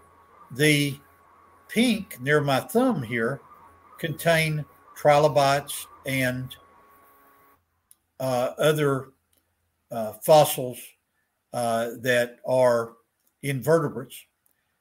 If we imagine the Great Flood occurring as we have been uh, talking about it, um, my opponent, I think, is overlooking the fact of what's called ecological zonation as the flood um, waters rose all over the earth, they would, or the flood waters would bury logically uh, the sea creatures like trilobites that are bottom dwellers and so forth, and then animals such as dinosaurs and camels and so forth could escape to higher zones. Uh, so there's an aspect of escape, but there's also an aspect of these creatures being buried in ecological zonation. Does that ring true, my friend? Well, with uh, let's give flying animals uh, an example. Uh, bats, birds, pterosaurs, and uh, so-called feathered dinosaurs like Archaeopteryx or Confuciusornis or something like that. Uh, why are these all not found in the same layer if they all were able to outfly the flood? Well, I, I guess part of my response there is uh, you do find uh, in the Western United States um, fossil graveyards where there are different genera in the same rock type. So I would suggest you don't have your facts completely right because there are cases uh, where uh, several different genera of both uh, aquatic and terrestrial animals are found in the same layer. Donnie, how much time now until the next cycle? Um, if you want, based on what I have here for the time, why don't we get one more question from the each of you, one from Jackson, one from Professor McQueen, and then that will uh, take care of the final few minutes we have for the discussion. Then we're going to move into some closing statements. Okay. Uh, Jackson, let me uh, go first here um, and Right. uh, ask you a question based on one of the arguments you have uh, you have brought up. Um, you have argued uh, that the right whale, uh, the modern uh, right whale, is found only in the Atlantic. Uh, I would challenge you to tell me how whales could have evolved in the rock record. I'm sorry, as evidenced as fossils in the rock record. How could um, whales have evolved? Um, Dr. Duane Gish used to make fun of his opponents by suggesting that somehow a cow fell into the water, both male and female, reproduced long enough so that the whale could uh, so that the whale could evolve. Uh, what evidence do you see in the fossil record for whale evolution? I think there are about 48 species from Metcadius to uh, Basilosaurus. So uh, about 20 to 30 species of legged whales. You have uh, at the front, about 55.8 million years ago. And it goes to Pakicetus, 50 million years ago. Uh, Ambulocetus, 48. Maiacetus, I think 45 million years ago. You're getting progressively more uh, aquatic as time goes by. Then you have animals like uh, Basilosaurus, obviously, that are uh, even creationist degree are whales, but they don't have uh, very modern whale features. They have a few different types of teeth, whereas modern whales only have one. They have uh, no melon. They have a nostril. Okay, I, I can see I can see where your argument's going. Um, Yeah. uh, we'll talk about that more later. Go ahead and ask your question of me, my friend. All right, sorry. Uh, let's see. Yeah, how do you account for the history of, uh, say, Egyptians and ancient Chinese written history going back during the time the flood supposedly took place? Okay. You bring up a very important point, and that's the uh, chronology of um, archaeology. Uh, what I do is I use this as a base as a basis. Um, any structure like a the roof of a temple, the Egyptian pyramids, the pyramids in um, the uh, Yucatan Peninsula, any human structure like that, I put as post flood because any structure that man made in the time before the flood would have been destroyed by the ca- catastrophe of the flood. So the way that I handle that argument is the Chinese uh, language uh, developed after the time of the Tower of Babel and the Chinese language contains many clues that point back to the Bible, like a very large vessel in uh, Chinese contains the characters boat saved eight lives. Uh, so all of these things date to post flood time. Uh, I don't accept the fact that the culture in China or in South America uh, matches what Bishop other, Ussher and others uh, considered the date of the flood. I think Ussher was right. The modern archaeologist is wrong. Let me Okay. jump in there, um, Jackson, Professor McQueen. Um, that's time for the discussion portion. I want to say fantastic discussion, very civil and uh, sophisticated. So many great points discussed, and really just a great debate so far. An hour and 40 minutes has flown by. Um, so, therefore, let's do this. Let's move into the closing statements. You both have five minutes. And so, if there are any, uh, let's say there's any points that you, um, you guys feel like you want to address before we move into the audience q&a feel free uh, feel free to take this time to uh, kind of complete your arguments complete your thoughts and then we'll get into some audience uh, questions. So uh, jackson we're going to hand it to you first though. You did start us off in this debate with your opening right. statement. So uh, you have five minutes. Let me just get my timer ready. I apologize.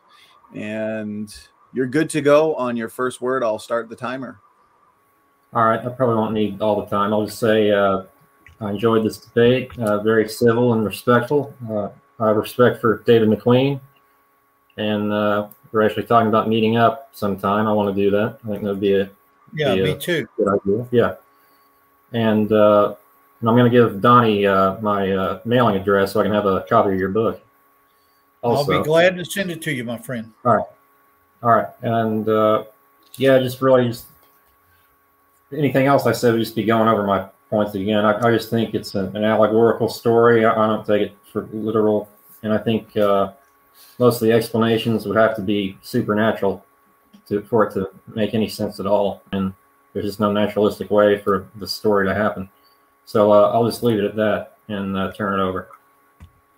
All right, uh, Jackson, thank you so much for that five minute uh, closing statement. Well, as I said, whatever we don't use, we just put into the audience Q and A because, as uh, as usual here, we got a lot of great questions and therefore a lot of good discussion to be had. So, Professor McQueen, we're going to hand it over to you, and uh, you have five minutes whenever you're ready.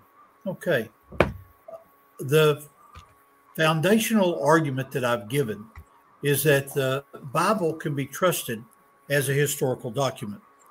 And the issues that are at stake, and the reason I'm motivated to uh, debate this issue with my opponent, can be found in Second Peter uh, chapter 3.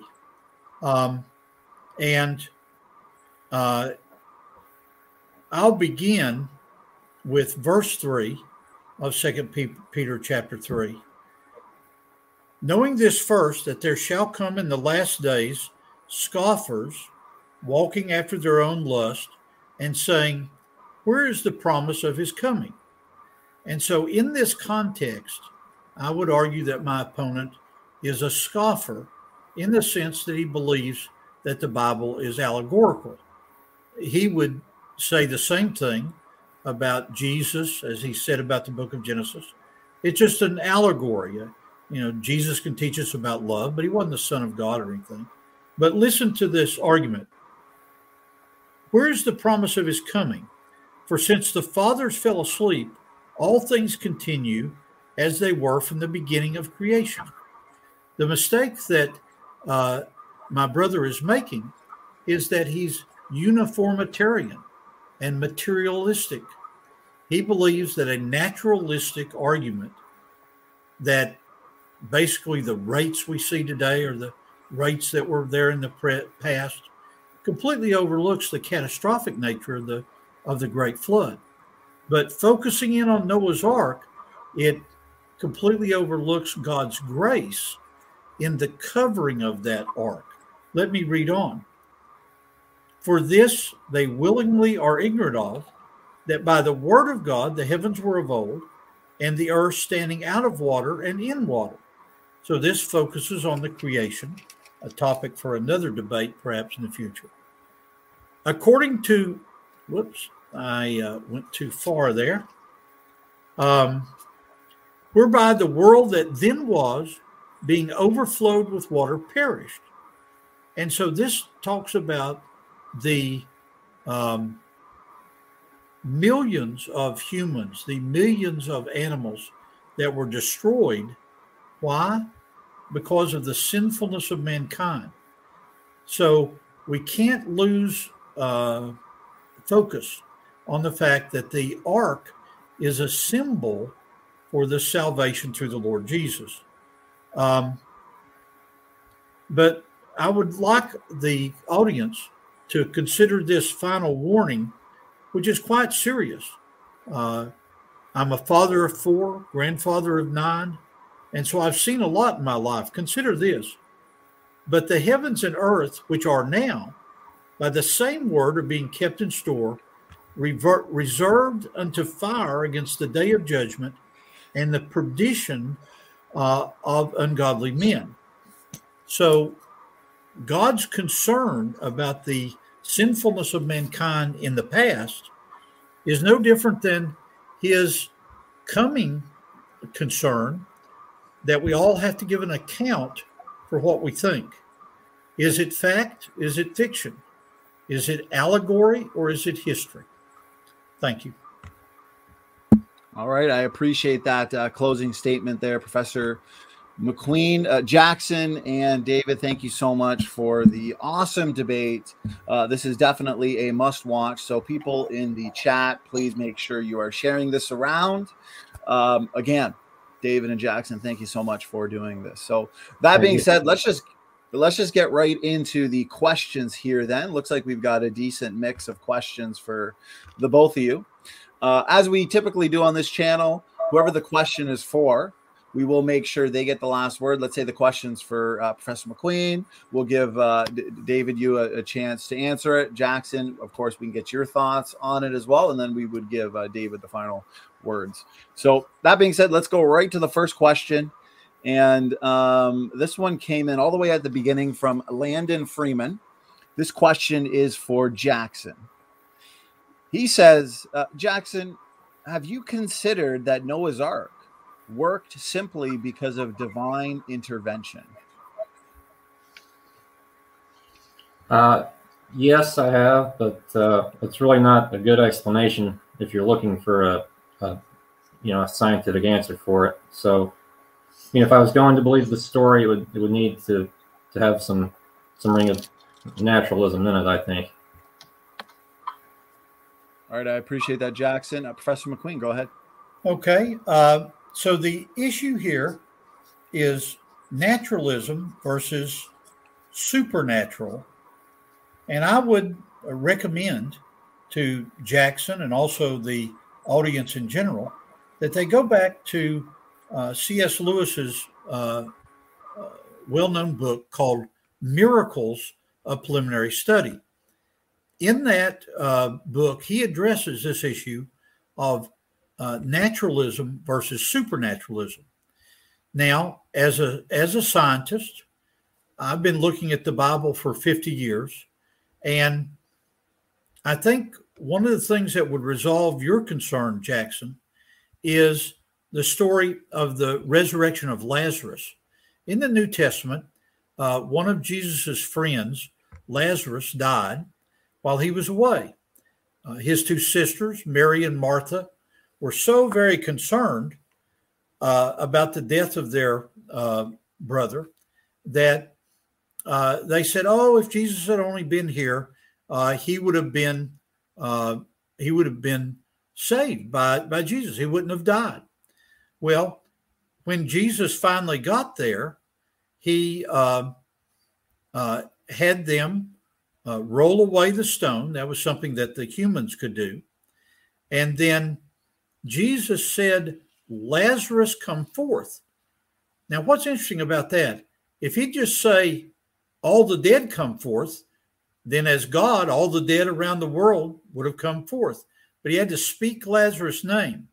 But when Lazarus came out, he then turned to the humans there, his friends, and said, I've done what only I can do.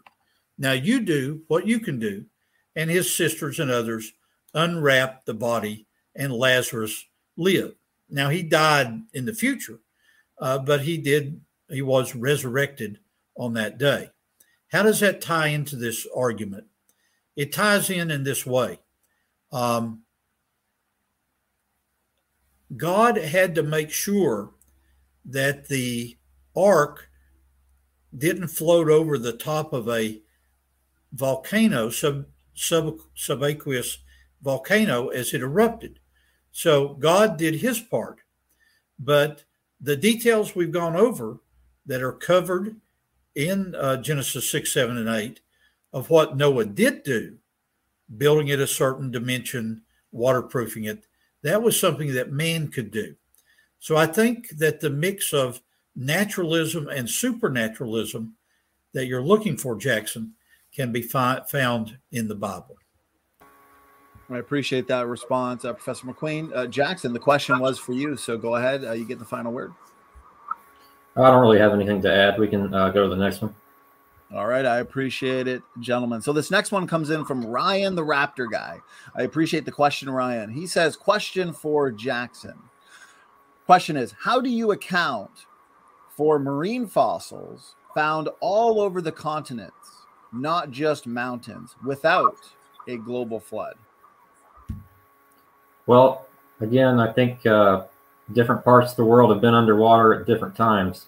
Uh, I think that's evidence through geology that pretty much every place on Earth has been flooded at one time, not necessarily the same time.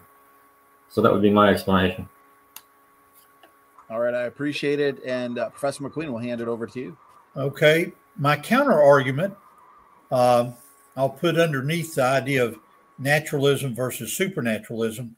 And this is one of my uh, worries about misunderstandings that people have about fossils being found uh, all over the continent and so forth. Um, as many of you have seen me do before, if this is a mountain and I've drawn a tree there to one side to show you this is a cross section, a lot of people have the false idea that as the floodwaters receded, the fossils, indicated by the F there, are kind of stuck on the side of mountains. But rather, let me draw this in better here. It turns out if you go to a place like Everest and other places, the the fossils that almost looks like a the letter E. So let me mark that out. The fossil the fossils are found in the rock strata. Many geologists use exactly the argument that Jackson gave that there have been so many regional and local floods that we can explain these fossils being all over the earth and all over every continent. Um, if you look again at the map behind me, the kinds of uh, marine fossils that are found in the blue area, going from Chicago all the way down to Nashville, are found in rock rock units. So it's a clear evidence that uh, tsunami-like uh, waves brought uh, marine animals all over the continents. Okay, Donnie, back to you. Thank you for that uh, response there, uh, David. Uh, Jackson, if you would like a final quick word, go ahead. Well, we still have the problem of uh, why is not one dinosaur fossil found with, uh, say, an Australopithecine or vice versa? You know, why is a pterodactyl not found next to a, a modern bird? I, I, would think it would turn up once in this mix of uh, plate tectonics and global flood, but it, hasn't yet. Maybe someday, but I, I doubt it. All right. I appreciate uh, the question from Ryan and the uh, engagement and responses from both David and Jackson. So let's move on here. We've got a question from Shelly. Shelly, I appreciate the question. So, again, uh, question is for you, Jackson. I appreciate you being a good sport, uh, Jackson. As a matter of fact, it looks like most questions are for you. So, uh, the question is Is it contradictory to believe that the present is the key to the past. Yet animals that exist today were primitive eukaryotes going back far enough in time. Well, let me see if I understand the question. Uh, we can kind of see back in time through fossils and genetics. So, if I'm understanding the question, that's uh, kind of my answer. Go okay. ahead, Uh, let's start with the fossils. As a geologist, I've studied these for 50 years. I'll leave the genetic issue to uh, to others. But let's look at the fossils and uh, dissect one of uh, Jackson's concerns. He looks at the fossil record and he says, "Okay, if you flood geologists are accurate, uh, how come we don't find a, a dinosaur in the same layer that we find, uh, for example, a dog. So once again, I need to draw on here my tree, which indicates that this is a stratigraphic unit out in the western United States. Um, I have uh, hiked the Grand Canyon um, five times in four years when I was at ICR. And I've looked, and sure enough, uh, the trilobites at the base of the canyon are not mixed in with the reptile amphibian uh, footprints uh, at the top of the canyon. Uh, there are two explanations I would give to uh, Jackson for the fact that you don't find dinosaurs and dogs in the same unit. Um, a dinosaur, even though some would disagree with me, is kind of like a Louisiana alligator. I don't choose to live near where the dinosaurs are. So my family dog, which has been domesticated as far as we can have in recorded history and probably was true in the pre-flood world, my family dog is not going to be around the uh, dinosaur. And so, again, the argument is basically an argument of ecological zonation.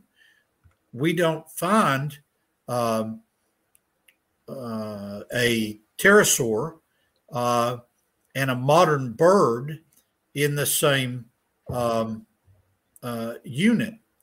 Um, the birds um, and the pterosaurs, for that matter, both breathed air. So two of each of those kinds were on board the uh, in the ark and lived in the post-flood time. But the birds and the pterosaurs that were alive before the flood uh, would have been uh, killed uh, for a number of reasons. Let me give you an example of one. Um, a bird, uh, like a robin or a uh, cardinal, for example, uh, would be flying around.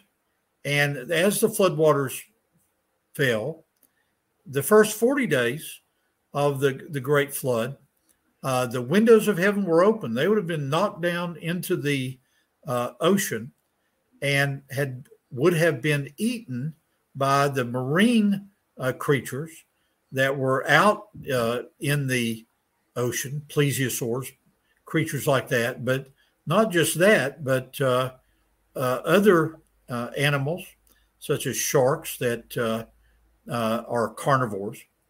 And so that is how I would expand on uh, that argument on why you would not find them together.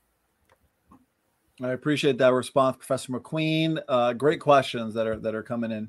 Uh, Jackson, that was a question originally for you. If you'd like a uh, final word on that. Yeah, he, he, points out kind of a problem with ecological zonation. He mentioned that trilobites are on this level in the Grand Canyon, then you have reptiles and amphibians up here, but they're on top of each other. So they were one was wiped out, and then it dried out, and then another one came in and was wiped out. Uh, that doesn't track to me. All right. Well, moving on. I appreciate that, Jackson. We've got a super chat. So I want to get these super chat questions in. Uh, Jungle Jargon, I appreciate the support and the question. So he says hard question, uh, not spec- uh, specifying anybody. So we'll just uh, consider it a question for the both of you. Uh, we'll give you both an opportunity to answer this, then we'll move on. So Jungle Jargon's question is why are there, and I've got it up on screen, why are there matching fossils between continents? living animals between continents, and glacial markings going south to north in India. Um, whoever would, like to start, Jackson, would you would you like to start? Yeah, I'll start. I think because uh, the continents were connected long ago, and it allows animals to walk back and forth from what was South America and Africa, which were at the time one, just one example. So that would be why fossils are found on both now of the same basic animal. Thank okay. you, Jackson. Go ahead, Professor McQueen. I'll uh, I'll go ahead. Now I'm putting a north arrow on here to show uh, South America and Africa. If I can draw the letter F there. So there's South America and Africa on my uh, diagram there. And uh, we have found a point of agreement between Jackson and me. I believe that the Bible uh, indicates there was one world continent. Now, that continent, if you put it together, uh, had a, a basic uh, C shaped, and again, this is uh, north, uh, a basic uh, shape of the letter C if you were to look at it from space. But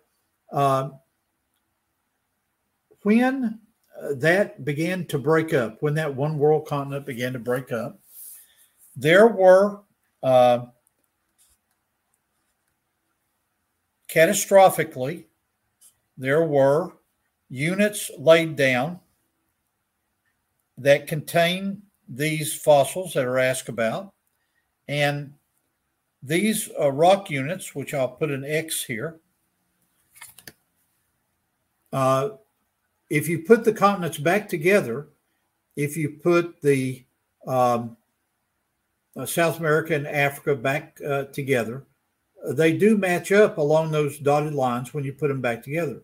Now, obviously, they're separated now by the South Atlantic Ocean, but uh, I think catastrophic flood geology provides a better explanation for um, uh, the presence of those uh, fossils on the two continents. The issue of glacial markings on bedrock in India is a topic more complicated than we have time tonight to talk. So I'm going to defer on that. I appreciate the responses from the both of you, and I appreciate the great question and super chat from Jungle Jargon. So the next question here comes in from, um, let me see, it's a, it's a super chat, so I'll put it up on screen. Oops. Here we go. Alec Cox. Again, I appreciate it. Thank you so much for the support, Alec. Uh, he says to Jackson, What are two best evidences for evolution fish to man in brackets that we are still observing and not some past theory based on a rock finding.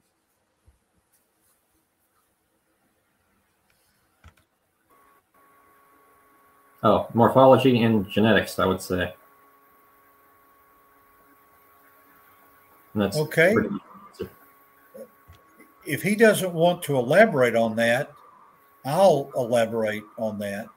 Um, so your two your two points, one of which is the argument based on morphology, and by that I figure you're talking about homologies between a bird's arm and a man's arm. Is that what you're talking about? Or am Not I necessarily homology, but uh, similarities between like primates and other animals and that, that sort of thing. Oh, okay. Okay. That is something I can uh, speak to morphology and let's use DNA as an example.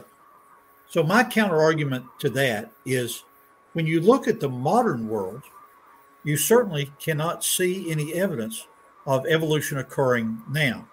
Now, I have to put a caveat there. I'm not talking about at the species level. I'm not talking about one being able to um, look at a certain type of bacteria, observe it as it goes through a thousand generations, and see that there's no change at all.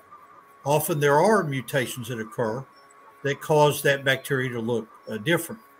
What I'm talking about is all the work that's been done by both the evolutionary community and also the creationist community on the issue of DNA. You can go to ICR's website and you'll find some remarkable arguments there. And also, if you go back to some of the talks that Donnie has given since Christmas of last year, you'll find that the similarities between something like a uh, a gibbon or a chimp or other primates and man is not nearly as close as the evolutionary community has reported. And even if it is the case, uh, and I know this is not true, I'm going to use it for the sake of the debate. Let's say there's only 1% difference between a chimp and a human. We have to ask ourselves is there junk DNA in that human uh, DNA? The answer I've gotten from Donnie and other biologists is that no. What appears superficially to be junk DNA to explain something about the morphology of uh, apes versus humans um, is not really junk DNA at all. There's more data, there's more information stored than we give credit to. Thank you, uh, Professor McQueen and Jackson. Did you want a final word on that one? Yes, uh, we are one to two percent uh, different from chimpanzees in the sense that uh, the regions that code for proteins in our DNA are identical. I just wanted to add that. No problem. No problem. Okay, as we wind down with the last couple questions here, because we did just hit the two hour mark, and I want to respect the time of our debaters tonight. So this one comes in from Wesley Coleman. I appreciate the question, Wesley. He says, um, Roe. So uh, I'm guessing it's for you, Jackson. He says, delicately preserved fossils, polystrate trees, sand injectites, and warped strata are all signs that these la- layers were laid down quickly. Is this not physical evidence? Well, delicately preserved fossils can be formed in many ways. Uh, mudslide falling to the bottom of an anaerobic bog and being preserved that way. Uh, polystrate trees, they typically happen in uh, like fossil river deltas. So they are a catastrophically formed uh, thing most of the time, polystrate trees. But uh, you'll notice there's never like a, a, a, it's never going through the Triassic and the Jurassic. What they're they're defining defining as that. It's always in one layer of strata, technically, not not uh, multiple layers. As for uh, warped strata, I don't know much about sand injectites, so I'll just go to warped strata. Uh, when the the rock is still hot and deep under the earth, it can warp and bend there, and then be pushed up over time and give the that appearance. So uh, that's my answer. Thank you, Jackson, and we'll hand it over to you, Professor McQueen. Okay, my counter argument to that, and Jackson, you and I'll have to meet in Middle Tennessee sometime in the future along I 40 and I can take you to a place where uh, there's a you standing there beside this polystrate tree that goes through some coal measures, and there's a tree at the top to illustrate that it's a cross section. Um, the argument that um, I was presented, and perhaps you've been tricked by, is um, my professors would say, "Oh, that's not a big deal. These coal measure peat bogs they slowed slowly uh, formed over time." And so when I saw this with my own eyes in the past, I said, "Wait, wait, what are you saying? Um, uh, could this have formed uh, through slow processes?" The answer is no. It had to be a catastrophic formation. Now, I congratulate Jackson because he mentioned that even in his context, this has to be a local catastrophic event. John Mackay and others have found these kind of uh, uh, trees uh, in Australia, in Europe, in America. And so, my challenge to Jackson is if you begin to go worldwide and find evidence of what even you consider to be local catastrophic events, how can you argue, argue against a worldwide catastrophic event that lasted 12 months. Thank you for that response, uh, David and Jackson. Did you want a uh, final word on that one? Uh, sure. Uh, well, I think catastrophic local events happen all over the world all the time. We, we see that even today. Uh, I just don't see the evidence that one is responsible for all of this uh, 4,400 years ago. Okay, I appreciate that, uh, David and Jackson. So this um, this question here comes in from Richard Madsen. I appreciate the question, Richard. This one's uh, for you, Professor McQueen. So he uh, actually, it looks like it might be for the both of you. Um, so he says, if I divide seven by two, a male and its female, referring to the uh, Noah's Ark story, he says, I get three and a half females and three and a half males. Um, so he's asking, were there 14 of the clean animals? Yeah. let me let me start on that to show the ridiculousness of that uh, argument. Um, again, let's go back to the data that we have uh, in Scripture, and let's look at uh, that uh, uh, very uh, thing. Um, or uh, or rather, let's find that exact passage that uh, he was uh, he is talking about there. Um, this is found in Genesis chapter seven, and I'll read the first uh, three verses. And the Lord said unto Noah, Come thou and all thy house into the ark, for thee have I found righteous before me in this generation. And again, the issue of sin and righteousness comes to the forefront. But let's focus on the sevens and the ridiculous argument that this individual made.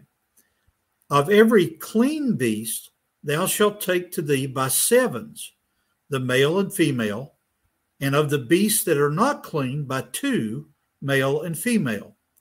Of fowls of the air, by sevens, the male and female, to keep seed alive upon the face of the earth throughout the rest of the Old Testament, it gives you the basis for this understanding the seven. Of course, it was two pairs, male and female, male and female. So there were um, three females, three males, and then the seventh of the beast was a male, and the seventh of the birds was a male because God always provides a provision for people that don't have much money. And so throughout the Old Testament, an appropriate sacrifice for someone with not much money would be a bird. And if you got more resources, it would have been a beast like a, a bull. If you read the complete story and go from Genesis 6, 7, 8 to chapter 9 and chapter 10, you'll find that when Noah got off the ark, what did he do? He sacrificed an animal to the Lord. And so that's where that seventh one came in. The uh, clean animals and the clean birds, for that matter, could have been barbecued on board the ark so long as he didn't take the last two. So you see the way it works out. Uh, two of each Brahma bull are are saved to get off the ark, mm. but the others are uh, eaten by barbecue or barbecued. That's what I would do. Uh, barbecued each uh, Friday night. I hope I didn't add ridiculous to ridiculous. So that's my no, I appreciate the uh, I appreciate the response. Uh, thank you, Professor McQueen. Uh, Jackson, did you want to add anything to that at all? Uh, no, I don't think I have anything to add. All right. Well, I appreciate that. Uh, we are coming at the two hour and 15 minute mark. That was a great audience Q and A, a great debate. Um, so I really appreciate it. Time has flown by. Jackson, Professor McQueen, fantastic job. Uh, before we do shut it down and call it a night, though, I want to give you uh, both the opportunity to, uh, you know, give some final thoughts, some final words. Uh, why don't we start with uh, you, Jackson? Thank you so much for being here. Thank you so much yeah, for doing this. Um, final thoughts, final words. Uh, I'll just kind of repeat what I said in the opening statement or the closing statement. Uh, that uh, was a respectful debate, and I respect David McQueen. And uh, you know, I don't know who won or lost. I, I don't, I don't think anyone really knows. It's kind of subjective. But uh, you know, I just I enjoyed it either way. So I'll, I'll give it over to David. And once again, I want to compliment you. And as soon as you send your address to Donnie and then he uh, communicates it to me, I'll be sending you an autographed and inscribed copy of my book to say thank you. But not Yeah, only like to say thank you, but uh, the argument that I give in the book about how minerals are an example of God's creative design might uh, be of interest to you. As I said yeah, earlier, Thank you. As I said earlier, uh, Jackson and I both have things to work on. I'm going to go to my salamander salamander expert buddy and check a couple of things that uh, Jackson has brought brought up, and I hope that he will uh, think through the following uh, argument. I think it's a very uh, important issue uh, to think through what the building of the ark means.